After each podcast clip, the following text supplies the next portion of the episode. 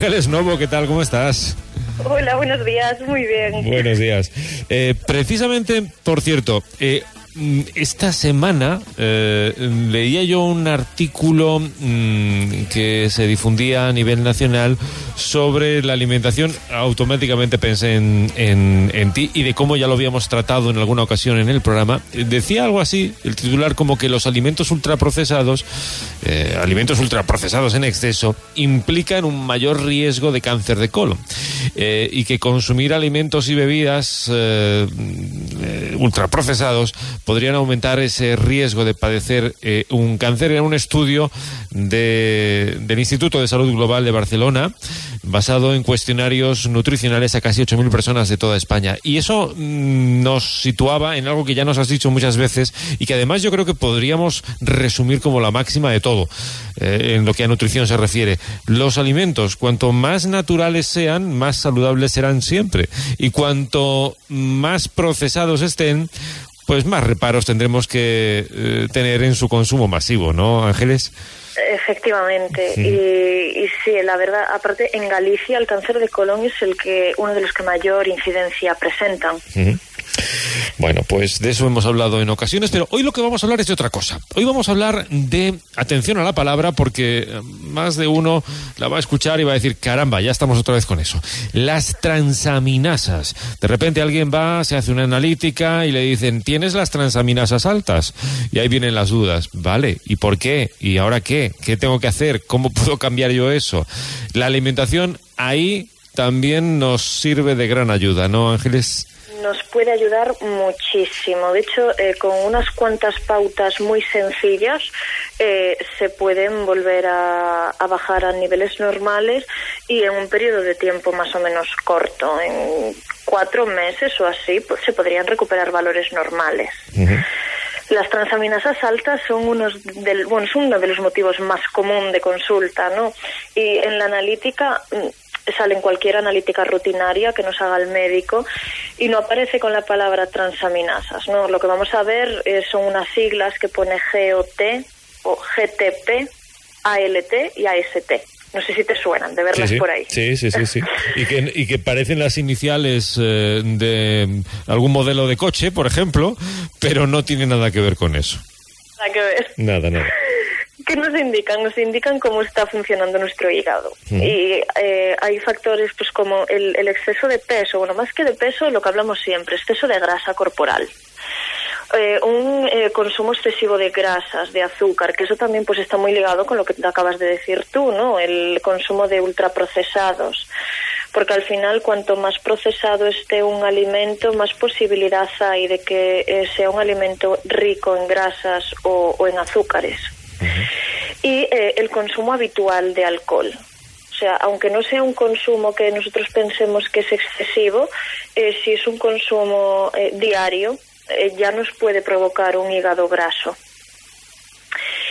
Y nada, con cuatro cositas lo podemos controlar bastante bien. Ujú. O sea, Lo primero que tenemos que hacer en estos casos es, por supuesto, eliminar el consumo de alcohol. Eh, con las transaminasas altas no sería suficiente con limitarlo, sino que hasta normalizarlas tendríamos que quitarlo por completo. Y después es muy importante el consumo tanto de grasas como de azúcares que tengamos.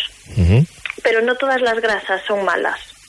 O sea, ahí lo que tenemos que buscar es un equilibrio entre la grasa saturada y la grasa insaturada. Entonces, lo que tenemos que limitar son pues principalmente las carnes rojas, el cerdo, la ternera, el cordero, las carnes de caza. Como mucho, como mucho, una vez a la semana. Tendríamos que eliminar el consumo de quesos eh, curados, de quesos grasos, que eso a la gente le suele costar bastante.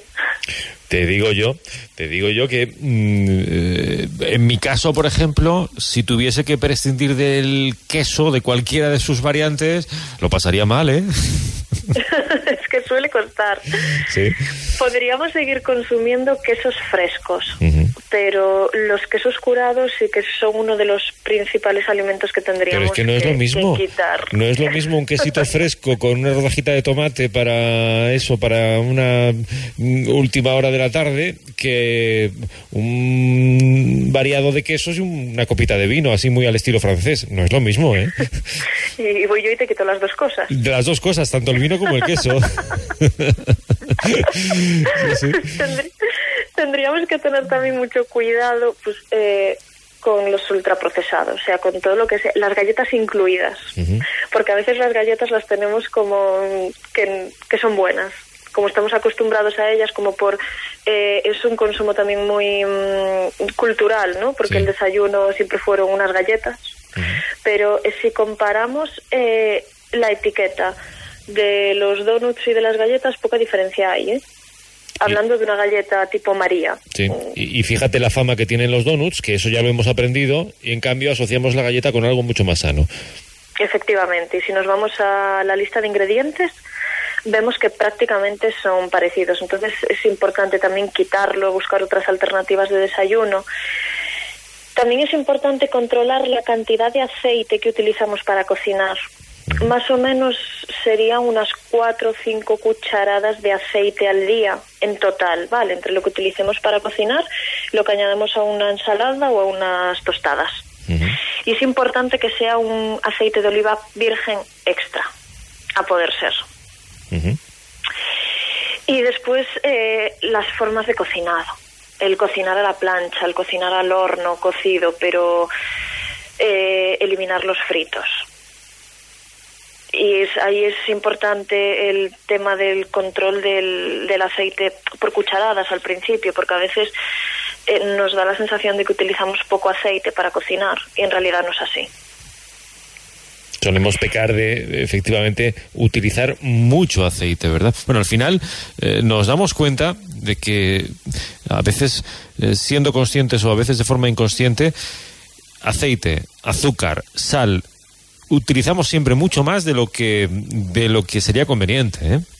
Total, o sea, no somos conscientes del consumo que hay, pero principalmente porque eh, una proporción muy grande del consumo de sal, aceite, azúcares vienen de los procesados, precisamente.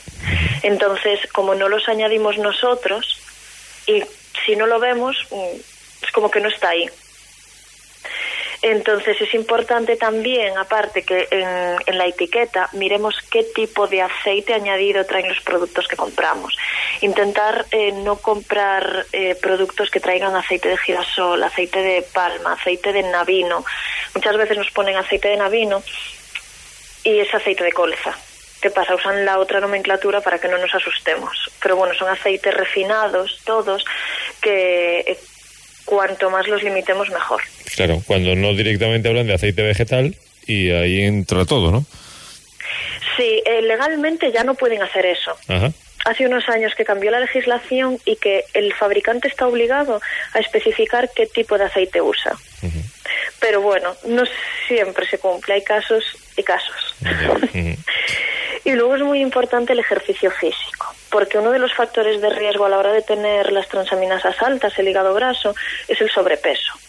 Entonces, aparte de cuidar la alimentación, es importante el ejercitarnos. Eh, al final eh, somos muy sedentarios y si contamos las horas del día que estamos activos son muy poquitas. O sea, aunque vayamos a caminar una hora, el día tiene 24. Entonces, mm, hacer ejercicio, importantísimo.